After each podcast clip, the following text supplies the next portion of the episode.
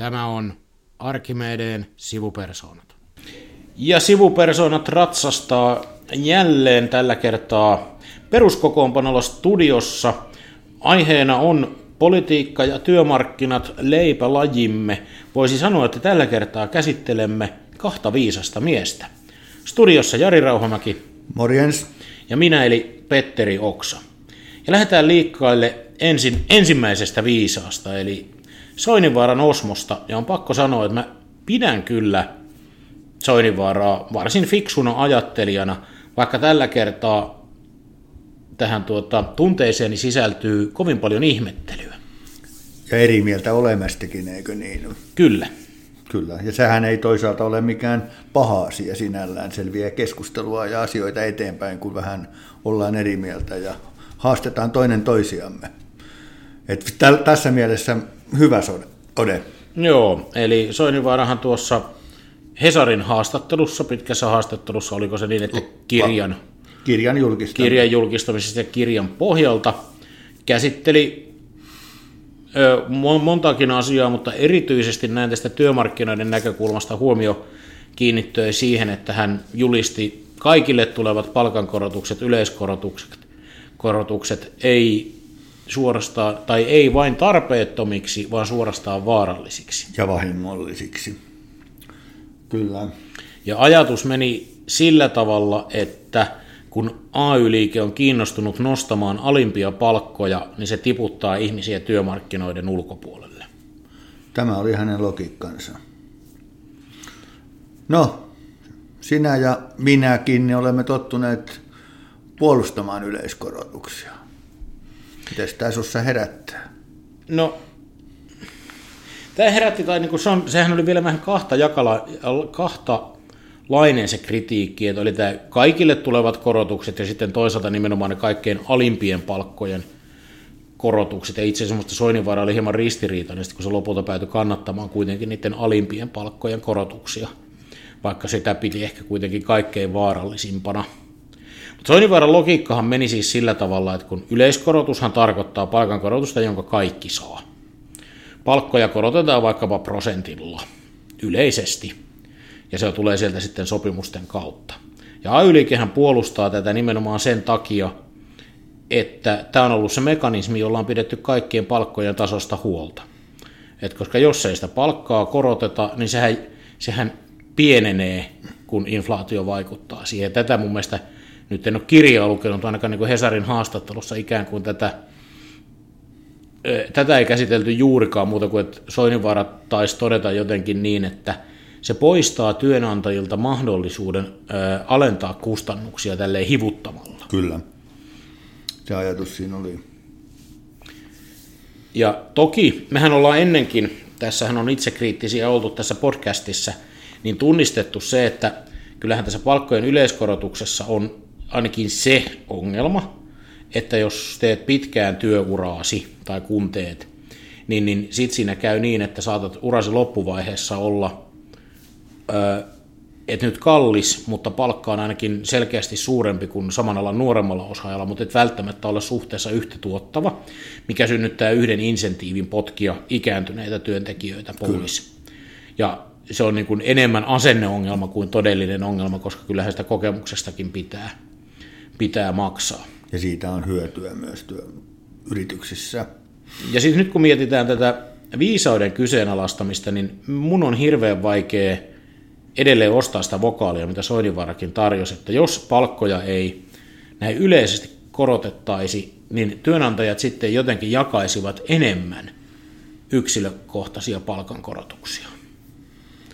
Et uskot sä, että tota, se samat korotukset jaettaisiin sitten, tai jopa enemmän korotuksia jaettaisiin, jos ei olisi tämmöisiä yleiskorotuksia, joilla työnantajat pakotetaan. Nimenomaan pakotetaan. Tässähän on kysymys siitä, että työntekijät vaativat palkkojansa korotettavaksi. Mm, en usko, koska tota, tämä on minusta se Soininvaara yksi ongelma, että tämähän on tämmöinen tavallaan markkinaehtoinen palkanmuodostusmalli, ja kyllä niin kuin siinä se palkka asettuu just sille, sille tasolle – millä se ihminen on valmis tekemään, että ei sieltä niin kuin mitään ekstraa tule sitten niin kuin hyvähyvyyttään, kun sieltä alapuolelta sitä, sitä niin kuin, jos sitä palkankorotusvaraa jäisi. Hmm. Et en kyllä usko. Et, et, tota, merittejä tulee niille nykyisessäkin järjestelmällä, jotka, jotka niin kuin katsotaan, että kannattaa maksaa. Niin, ja jotka osaa vaatia ja on valmiita vaatimaan. Kyllä. En, aika harva työnantaja maksaa palkankorotuksen ihan vaan oma-aloitteisesti, koska katsoo, että kast, tuopa nyt ei ole hetken aikaa saanut, jos ei se ihminen enää lähde yhtään, että hän on tyytymätön asemaansa. Kyllä näin on.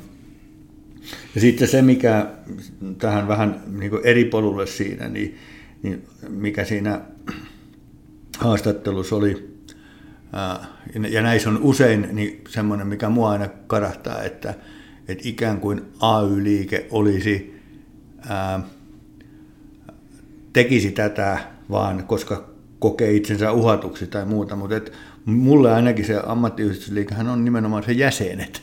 Et, et, et, tota, jäseniähän siinä puolustetaan, eikä sitä, ei se ole mikään niin kuin itseisarvo, se itse, itse liitto tai järjestö tai AY-liike. Joo, tätä oli, oli tuota Helsingin Sanomien pääkirjoituksessakin sitten muutama päivä myöhemmin käsitelty vähän siinä hengessä, että ikään kuin AY-liike älähti tästä kirjoituksesta, koska se osui arkaan paikkaan ja ikään kuin olisi AY-liikkeen vallasta tai toimintatavasta kysymys, vaan kun kysymys on nimenomaan siitä, että sitä jäsenistön etua ajetaan ja vaaditaan niitä korotuksia. Et koska kyllä mä ainakin niin ajattelen, että ilman niitä työehtosopimusten palkankorotuksia, niin palkankorotuksiin käytettäisiin huomattavasti vähemmän rahaa. Ja sitten sen vahingollisuudesta yritystoiminnalle, niin sitä voisi miettiä, että, että, että onkohan meillä sellaista ilmiöä, että meillä olisi yritysten voitot tai suhteellinen voitot jotenkin pienentynyt viime vuosina. Päinvastoin. Niin, että huolimatta tästä pahasta yleiskorotusmekaniikasta ja siitä, että sillä on palkkoja ajettu nousuun, niin se osuus, mikä yrityksen tuotosta menee voittoihin, niin sehän on ollut kasvamaan päin. Eli palkansaaja saa kakusta jatkuvasti vähemmän. Et sekä se kritiikki ei oikein pure. Et, et tässä kohtaa markkinat on erittäin toimiva. Olen, kannatan lämpimästi markkinataloutta, mutta sitten se on vähän, se on vähän niin kuin tuli. Et niin kauan kun sitä kontrolloidaan ja se pidetään aisoissa, niin se palvelee oikein tosi hyvin. Mutta jos se saa oikein vapaasti temuta, niin siinä käy niin kuin tulelle, että poroks palaa. Ja sitten mikä tulee tähän, vielä mennään tähän, että mikä siinä AY-liikkeen yleiskorotuksen puolustamisen taustalla on, niin, niin jos se tavoite ja, ja yritys on väärä, niin kyllä mä sanoisin, että jossain kohtaa jäsenistö siitä sitä se älähtää. Eli, eli kyllä, kyllä ne täytyy, täytyy sieltä tavoitteet ja se, mitä tavoitellaan, niin kyllä se pitää sieltä jäsenkunnasta tulla. Muuten, muuten homma ei pelitä pitkässä juoksussa. Ja toinen puoli on sitten ne pienimmät palkat, taulukkopalkat, mistä Soininvaara puhuu, että missä sitä alarajaa selvästi nostetaan ylöspäin. Hän toisti, se oli tuttu kritiikki siis siitä, että tällä työllä niin kuin syrjäytetään ihmisiä, että tota, se raja nousee, jossa ei kannata enää palkata. Ja tällähän usein varsinkin tuosta palvelusektorista ja muusta puhutaan, ja mä kyllä edelleen kyseenalaistan sitä, että jos otetaan, mä oon ehkä käyttänyt tämän esimerkin tässä podcastissa jo aikaisemminkin, mutta otetaan se kokki. Kokin minimipalkka on siellä noin 1600 euron vähän puolella, kun se kuukausipalkaksi maksetaan, niin kyllä mä kovasti ihmettelen, mitä on se sellainen liiketoiminta, jota kannattaisi hari, tai niin kuin, joka olisi mahdollista vain maksamalla pienempää palkkaa. Et, et, koska ne meidän minimit siellä palvelusektorilla, niin ne on oikeasti tosi pieniä. On. Et, et onko ongelma silloin siinä liiketoiminnan luonteissa vai jossain muissa kuluissa, jos näin pienillä palkoilla e, niin kuin ei kannata ottaa ihmisiä töihin. Et, et joko silloin liikeideassa tai sitten että, että onko ongelma nimenomaan palkoissa vai onko ongelma sitten, jos ongelma on niin kuin meidän talouden rakenteissa, niin onkohan se jossain muualla maksu- tai yhteiskuntarakenteissa kuin siinä palkassa. Sitten hieman aj- vierastan tätä ajattelua, että, että kun tämähän johtaa siihen, että, että, että jo nykyisellä matalat palkat olisi entistä matalampia, eikö niin, mm. pahimmoillaan. Niin tota, ja, ja, ja tiedetään se, että niillä on nykyisin, nyky, nykyäänkin niin hankala tulla toimeen, että pitää niin olla niitä tulosiirtoja, niin mistä se sitten tulee se ää, raha, että ne, ne entistä huonommalla palkalla tekevät ihmiset pärjää tässä? Se on musta niin se oleellinen. Että... Niin, mä en tiedä, onko se edes kansantaloudellisesti mielekästä luoda järjestelmää, jossa verovaroin pitää tukea yrityksiä tai ihmisiä maksamaan pientä palkkaa. Niille ihmisille se ei ainakaan ole hyvästä. Ei kukaan nauti siitä, että tekee täyttä työpäivää tai saa siitä työn merkitystä. Teet täyttä työpäivää, sinänsä mielekästä ja ehkä kiinnostavaakin työtä, mutta palkka on niin pieni, että osa siitä tulee sitten tilille muun yhteiskunnan varoista. Pikemminkin päinvastoin se saattaa kyllä olla aika passivoiva ja ihmetellä, että miksi vaivaudun. Sä oot nyt selvästi eri mieltä kuin Helsingin Sanomat, joka ilmoitti siinä pääkirjoitussivullaan, että kansantalouden näkökulmasta Soininvaara on oikeassa. Joo, se oli aika rohkeasti sanottu, koska en, kun siitä puuttui se, että miten niin. E, et, et, kyllä mä jotenkin ajattelen edelleen, että ei kaikki työllisyys välttämättä ole hyvää. Et, et, niin kun, et, et jos ajattelee tämmöistä Saksan mallia, jossa on luotu markkinat työlle, jolla ei tule toimeen, pitää tehdä useampaa työtä pärjätäkseen tai yhteiskunnan pitää maksaa loput, niin mä en tiedä, voi, et voi olla, että se jostain kansantaloudellisesta laskennasta on mielekästä, mutta ei se ainakaan inhimillisesti ole järkevää. Ei ole. Mutta sinällään hän, ähm, tämä on sillä tavalla Soininvaaralle kunniaksi, että hän on ollut tätä mieltä koko ajan, että hän vaan, ei tämä mikään, häneltä mikään uusi avaus, että hän kuuluu tähän, äh, että hänen ajattelunsa niin työmarkkinoista on, on tämän tyyppinen. On, kyllä ei tässä mitään uutta ja sen takia mä niin kuin en, ennen niin kuin mä hetken aikaa Hesaria lukiessa niin mietin, että pitääkö tätä kommentoida ja totesin, että eipä tuollaisen tuota, poliitikon kommentoitoihin kannata ei, niin kuin lähteä mukaan. Ja vanha Mauno Koiviston sanontaa mukaillen, että ei pidä provosoitua, kun provosoidaan. Valitettavan moni tähän täkyyn tarttui. Kyllä. Siis enkä tarkoita, että asioista pitää keskustella, mutta sanotaan, että tämä yleiskorotus ja palkkojen korottaminen, niin tämä on keskustelu, jota voidaan käydä hyvin työmarkkinaosapuolten osapuolten kesken. Miten semmoinen, mikä itse mietin niin kuin tavallaan tästä Soininvaaran haastattelusta, kirjasta ja siitä käydystä keskustelusta, niin, niin tota, mikä sun näkemys on siihen, että kun aina sanotaan tämmöisissä yhteyksissä, että tullaan siihen johtopäätökseen, että palkansaajaliikkeen ay pitää muuttua ja, ja, ja, ja se ei muutu ja se jarruttaa, niin mikä sun näkemys on siitä, että muuttuuko se, onko se muuttunut ja sitten se oleellinen kysymys, kenen ehdoilla sen pitäisi muuttua? Tähän viimeiseen on kaikkein helpoin vastata. ay muuttuu ja sen pitää muuttua vain ja ainoastaan sen jäsenistön ehdoilla. Koska se jäsenistöhän on siellä työelämässä ja heidän työelämänsä näkökulmastahan niitä muutoksia tehdään. Tämä ei sovi joidenkin viljelemään julkiseen kuvaan, et koska siinähän ajatellaan, että liittojen keskustoimistoilta, punkkereista tai vallan kabineteista, mitä kieltä haluaakaan käyttää, liittoja ohjataan jonkun vallanhimon tai muun sokasena, mutta jokainen, joka on liitossa ollut töissä, tietää, että kuinka vahvaa roolia se liiton hallinto, eli ne jäsenet. Kyllä niin kuin tulikomennot viime kädessä tulee sieltä, että niitä sitten kyllä muokataan ja työstetään semmoiseen muotoon, mutta et kyllähän se valta on siellä. Ja jos taas joku liitto yrittää muuttua eri tavalla kuin se jäsenistö, eli ne suomalaiset työntekijät haluaa tai heistä on järkevää, niin se liittojohtaja tai työntekijä niin tota, ei pian ole siinä roolissaan enää olemassa. Mutta sitten taas jos tarkastellaan, että onko se muuttunut, niin varmaan on aika helppo todeta, että aika paljon. Otat tuommoisen 70-lukulaisen ammattiyhdistysliikkeen, jonka julkinen kuva on piirtynyt, jos ei nyt luokkataistelusta, niin ainakin suorasta vastakkainasettelusta, ja vertaat sitä 2020-luvun ammattiyhdistysliikkeeseen, joka puhuu työllisyydestä, tuottavuudesta, koulutuksesta, on harrastanut aika maltillista palkkapolitiikkaa ja järjestää tosi vähän työtaisteluita. Ja ne on ainakin aina kyllä niin kuin äärimmäisen hyvin perusteltu. No okei, siellä on aina jo jossain joku, tulee, että ei ole aina ja sielläkin marssittiin ulos, mutta isossa kuvassa. Ja menetettyjä työpäiviä työtaisteluissa on äärimmäisen vähän. Niin vähän, että työnantajien puhe työrauhan vahvistamisesta voi kuitata kyllä aika vitsinä. Joo, ja sitten toinen, niin kuin, minkä mä oon ainakin itse huomannut tässä kymmenessä vuodessa, myös palvelut, mitä tarjotaan, ne on muuttunut kymmenes vuodessa, ainakin meillä. Et, et, tota, sanotaan nyt esimerkiksi urapalvelut, että on, mm. on vastattu siihen tarpeeseen, mikä sieltä jäsenkunnasta on tullut. Ja ammattiyhdistysliike on ruvennut palvelemaan entistä enemmän yksilöitä.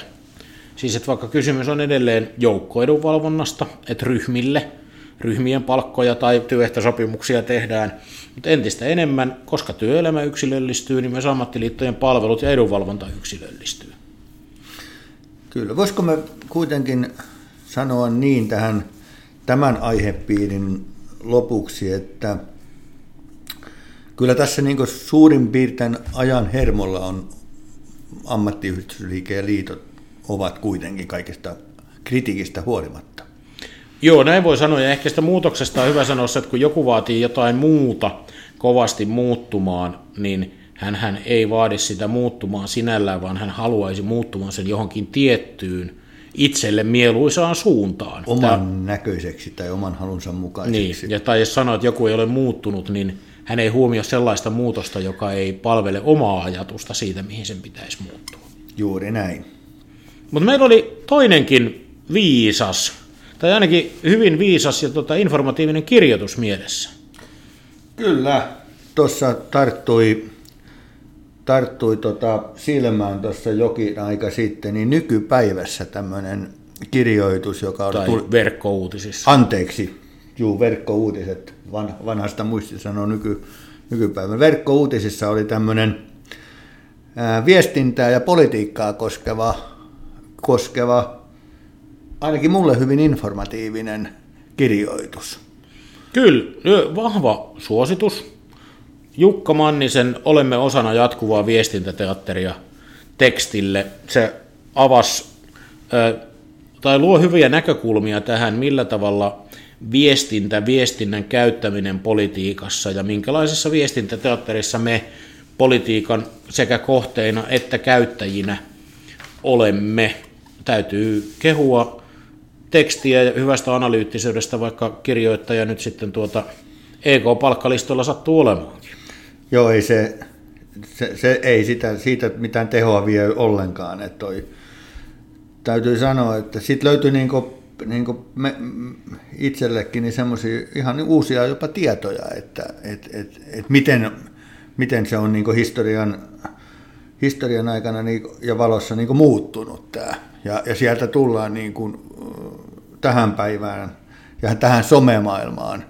Ja, ja analysoidaan myös loppuvaiheessa myös, myös, tota, myös tätä somea viestintävälineenä ja miten se muuttaa politiikkaa.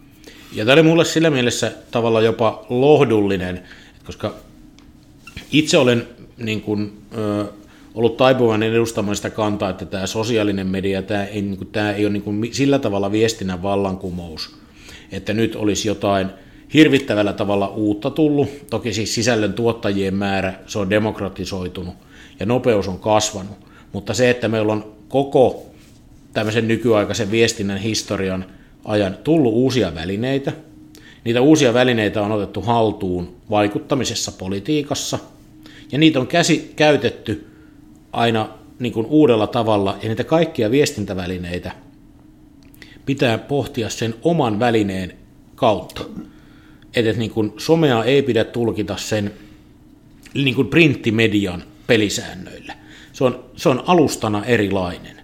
Se on vähän sama kuin se on erilainen viesti, kun sä kirjoitat heippalapun kerrostalon tota, ilmoitustaululle, kun sä kirjoitat mielipidekirjoituksen sanomalehteen. Siis näitä ei pidä niin kuin, tulkita samojen pelisääntöjen kautta.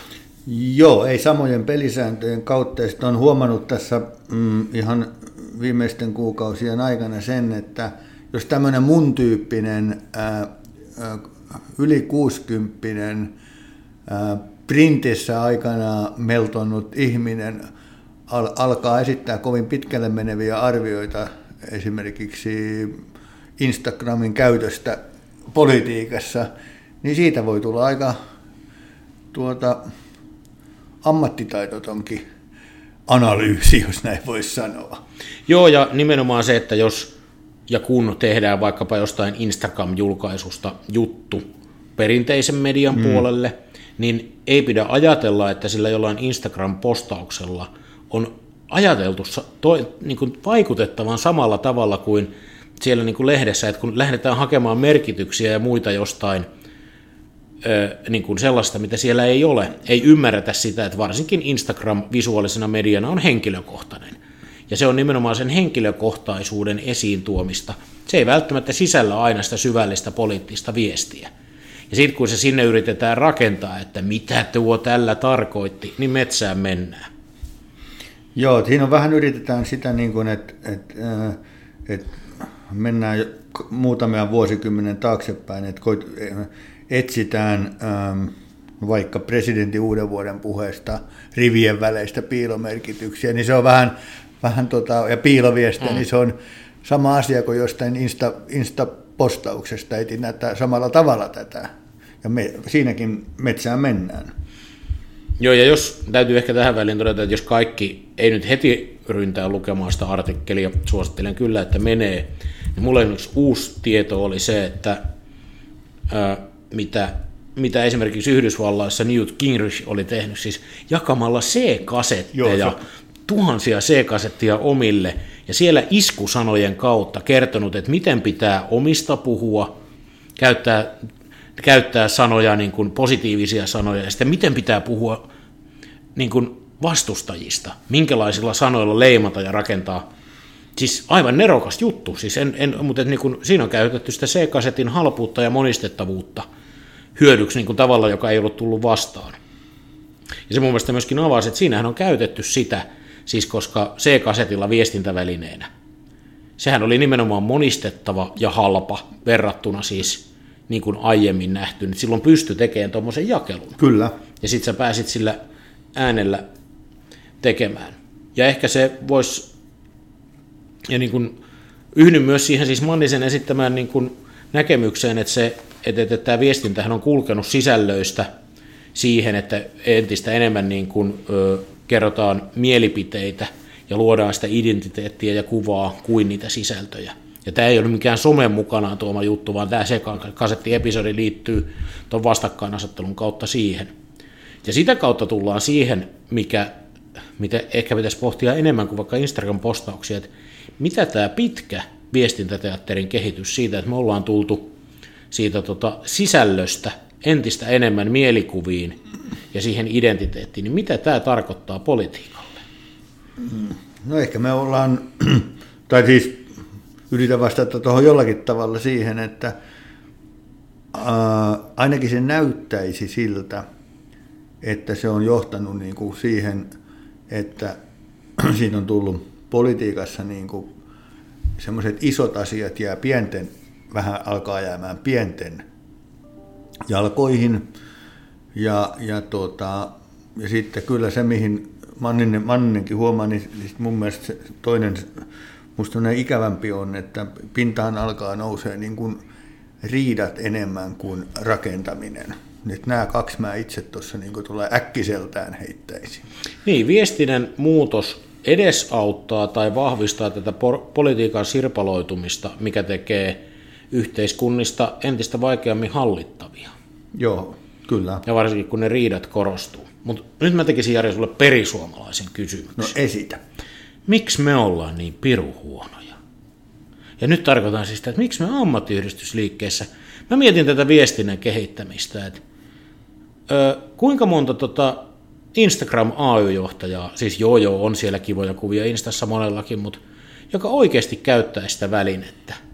Tai kuinka monta tällaista niin kuin viestinnän hyväksikäyttö tarinaa samalla tavalla, mitä Manninen kuvaa politiikasta, niin löytyy työmarkkinoilta? Todella vähän. Mistä tämä johtuu? Toi on älyttömän hyvä kysymys.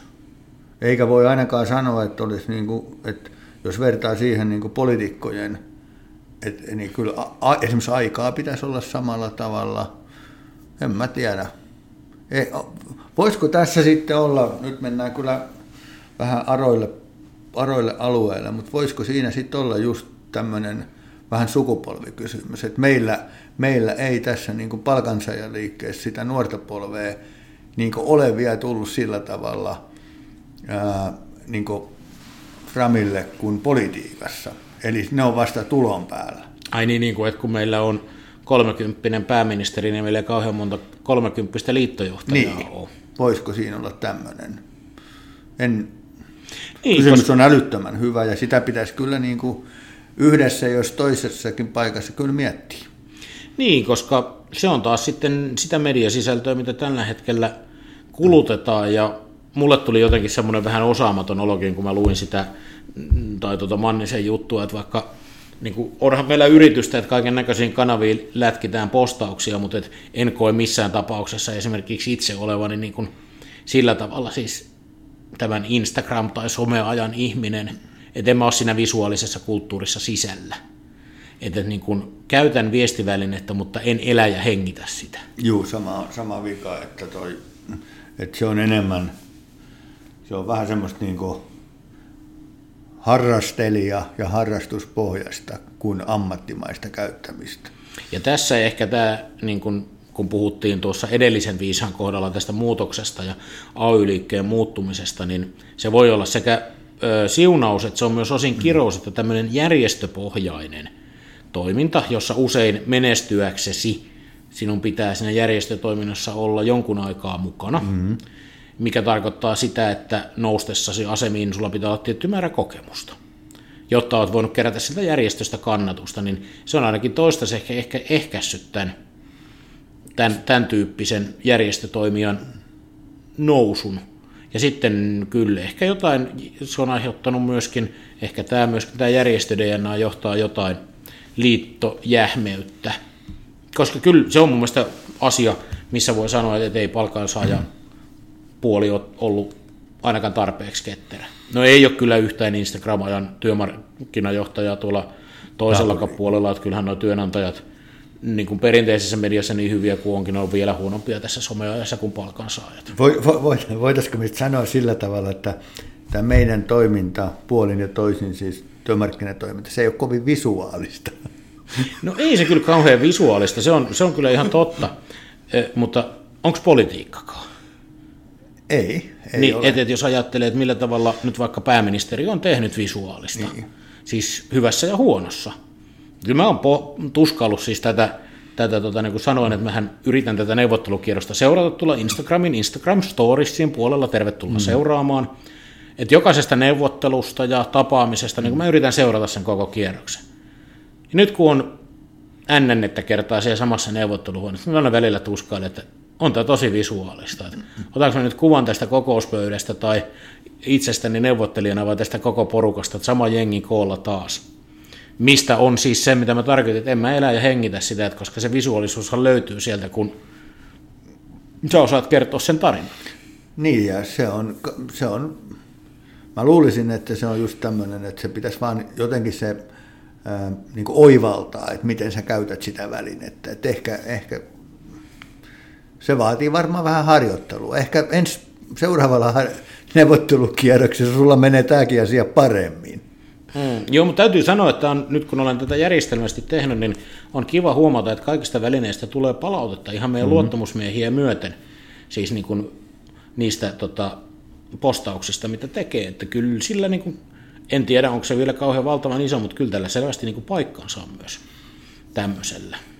Tota, semmoinen pitää kysyä vähän niin kuin vinkkinä tuonne kuuntelijoille, että kuinka ka- paljon sä käytät aikaa tuohon, että sä tavallaan, kun sulla on erilaisia välineitä tuossa käytössä, että paljon sä niin uhraat siihen ajastasi, työajastasi siihen tämän tyyppiseen viestintään? En mä, kos- mä en ole koskaan miettinyt sitä, koska se tapahtuu muun ohessa. Et eihän se ole niin kuin, että jos sille laittaisi, että käytän tunnin päivästä, niin se olisi väärin sanottu, koska en mä sille mitään omaa tuntia Varakkaa. varaa, vaan että jos ajattelee, että mähän lätkäsen sitten neuvottelun lopusta jossain kohtaa sen postauksen tai jonkun muun. Että siis tokihan siihen menee joku aika, mm. mutta siitä pitää tehdä luonnollinen osa sitä muuta toimintaa, mm. eikä ajatella, että tämä nyt vie erityisesti mm. jotain aikaa. Joo. Mutta et, et kyllä tokihan se näyttää, että koska mä nyt mietin sitä, että jos ajattelee, että jokaisen neuvottelukerran jälkeen mä käytännössä teen Instagram-postauksen, Twitter-postauksen ja LinkedIn-postauksen. Menee niihin joku aika, mutta ne usein tapahtuu siinä samalla, kun pidetään debriefingiä neuvottelun jälkeen tai muuta, että ikään kuin siinä ohessa.